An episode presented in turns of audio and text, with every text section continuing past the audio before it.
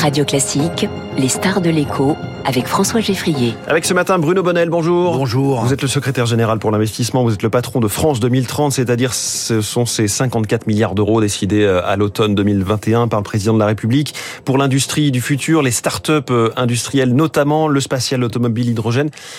Le cœur de l'été euh, est derrière nous. Et derrière nous, une fois que le 15 août est passé, beaucoup de Français reprennent le travail euh, peut-être ce, ce lundi. Que s'est-il passé cet été pour vous? Est-ce qu'on continue à investir, à innover au cœur de l'été? Bah oui, on a continué puisqu'on a atteint les 20 milliards sur les 54 d'engagement.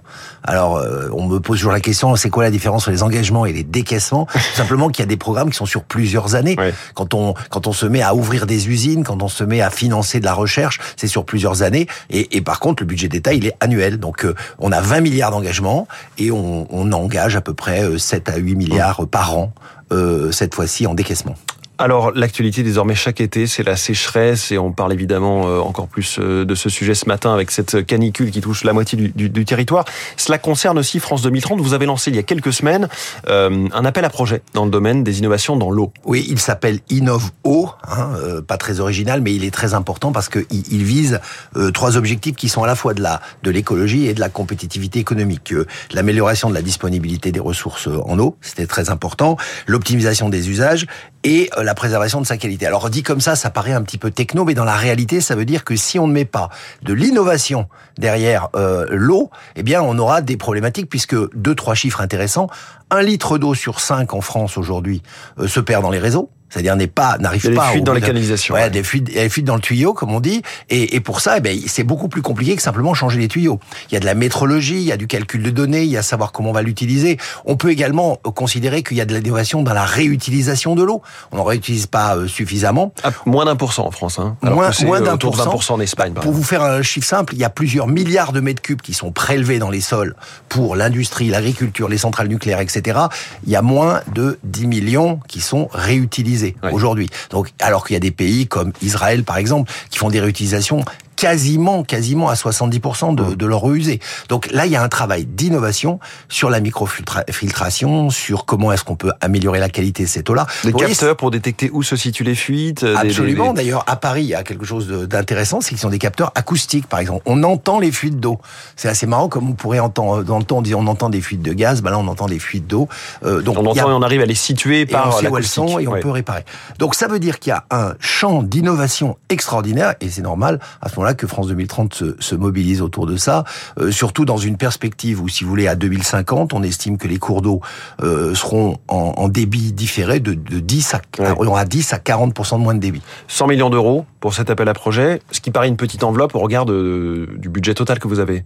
Oui, alors, vous savez, tout est une petite enveloppe parce que France 2030, c'est un plan holistique. On ne fait pas euh, d'un côté le silo avec l'énergie nucléaire et puis de l'autre l'hydrogène et de l'autre l'eau. Je crois qu'il faut regarder que c'est la combinaison. C'est déjà un signal fort de dire il faut qu'on se mobilise autour de l'eau. Et évidemment que, euh, euh, je parle notamment de l'énergie nucléaire ou de l'agriculture, si on y trouve des recherches intéressantes dans la réutilisation de l'eau ou dans l'optimisation de l'eau, il y aura des budgets complémentaires sur d'autres industries. Alors, sur les 54 milliards d'euros du carnet de chèques de France 2030, on le disait, euh, dont vous avez la signature, objectif près de la moitié de ces 54 milliards engagés à la fin de cette année 2023, on y sera? Oui, on y sera, on y sera parce que euh, Il n'y a pas de volonté d'aller plus vite, justement. Ah mais ça va déjà très vite Oui. et ça va déjà très vite parce que quand même il faut voir que on est les premiers. Faut vous savez moi vous savez cette fameuse phrase quand je regarde je me désole quand je me compare je me console.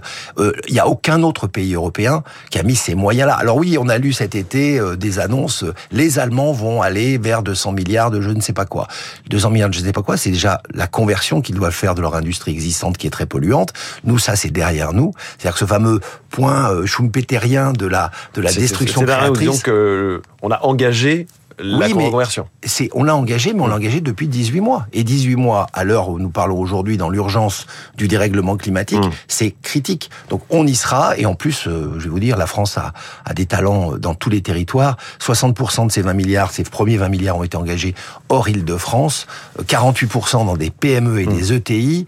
Donc ça veut dire qu'il y a une dynamique qui est en train de s'installer dans le pays qui est formidable. Si on a encore les chiffres annoncés il y a quelques semaines autour de France 2030, on attend des retombées concrètes assez fortes sur l'économie, jusqu'à 1,8% 2% de croissance en 2027, quasiment 3% de croissance en 2031. Tout ça grâce, euh, j'allais dire grâce à vous, mais ça paraît faramineux ces chiffres quand on regarde le niveau de croissance actuel.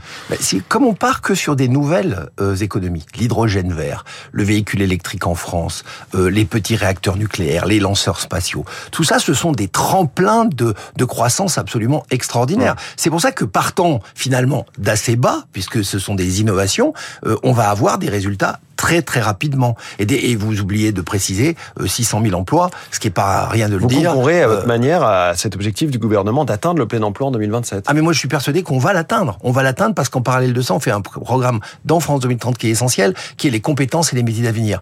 On va former plus de 400 000 personnes à 2030 dans des formations diplômantes. Ce qui manque aujourd'hui, ce sont des gens formés. On manque, je, n'arrête pas de circuler sur le territoire et j'entends des gens qui me disent mais on trouve personne, on trouve pas de compétences, etc. C'est pour ça qu'on a mis le paquet 2,5 milliards d'euros sur les compétences. Vous êtes obligé de faire des choix et donc euh, l'idée n'est pas d'arroser tous les potentiels secteurs d'avenir. Le, le président de la République avait fixé les secteurs en octobre 2021. Est-ce qu'il y en a certains qui vous titillent un peu, qui ne sont pas dans la liste? Bah, il y avait... Parfois, vous dites, ah, ça, c'est vrai que c'est pas mal. Écoutez, l'eau est un bon exemple. C'est-à-dire que quand on est parti euh, sur ces idées, on avait peut-être, c'était peut-être dit que les industriels allaient naturellement aller vers l'eau. Mais quand vous comprenez que, euh, par exemple, la réutilisation de l'eau, euh, les, des eaux qu'on appelle non conventionnelles, hein, c'est-à-dire des eaux usées, des eaux de pluie, etc., c'est 60 fois plus cher qu'elle est pompée. Donc les industriels, naturellement, ont dit bah on va continuer à pomper. Et c'est pour ça que là, il y a un effort du gouvernement pour inciter, pour dérisquer, pour que justement on ne compte pas simplement euh, sur le sur le sur le sur le, le, privé, mais qu'on fasse des associations publiques-privées pour accélérer. Un secteur majeur euh, sur lequel vous intervenez, France 2030, euh, Bruno Bonnel, c'est l'automobile.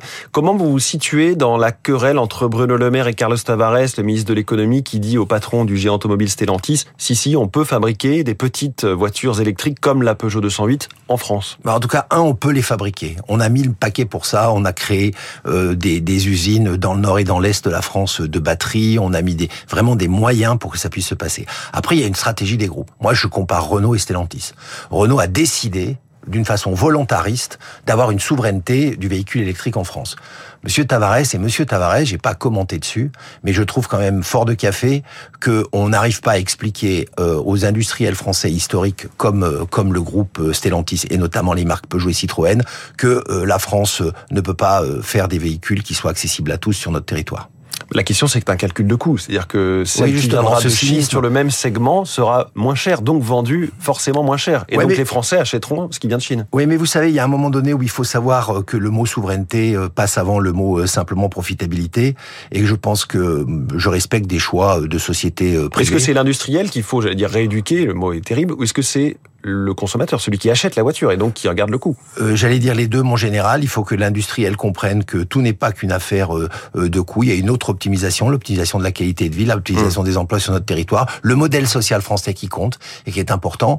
Donc je, je, je soutiens dans ce cadre-là euh, Bruno Le Maire de façon totale, totale sur sur cette idée qu'on peut fabriquer des véhicules électriques en France. Il y a un objectif de 2 millions de voitures électriques produites en France à l'horizon 2030. Est-ce que sans la 208, sans la IC3, je crois qu'elle s'appelle comme ça, de chez Citroën on arrive à ces 2 millions ben, On va y arriver parce qu'on est déjà, on a déjà sécurisé 1 million. On comptait euh, sur eux, on comptait sincèrement sur eux. Euh, si euh, ben, ils décident de, baisser les bras, eh bien, on trouvera des solutions alternatives. Alors, on ira aux 2 millions. Je voudrais qu'on dise un mot de cette rentrée qui approche, rentrée de Radio Classique aussi, avec une nouvelle saison de la matinale qui commencera plus tôt, dès 6 heures, avec de nombreux nouveaux rendez-vous la semaine prochaine. Nous avons concocté pour nos auditeurs Lefto. Il y en a un qui rime totalement avec ce que vous faites. Ça s'appelle La France de demain. Chaque matin à 6h15, nous recevrons dans ce studio des entrepreneurs qui produisent en France et les pépites de la French Tech.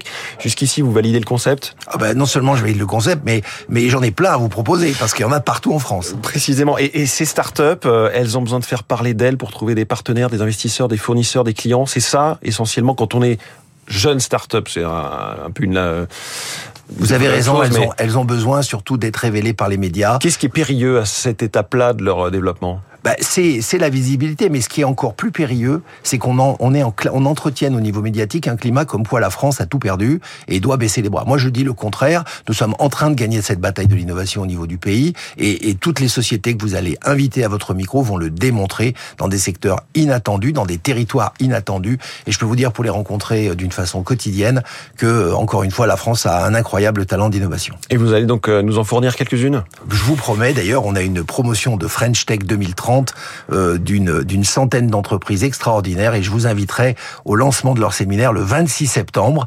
Vous verrez que elles sont là pour relever tous ces défis. C'est parfait. Merci beaucoup, Merci Bruno Bonnel, le patron de France 2030, le secrétaire général pour l'investissement, l'homme qui est donc euh, derrière le carnet de chèques à 54 milliards d'euros. On a bien compris que quasiment la moitié était déjà engagée.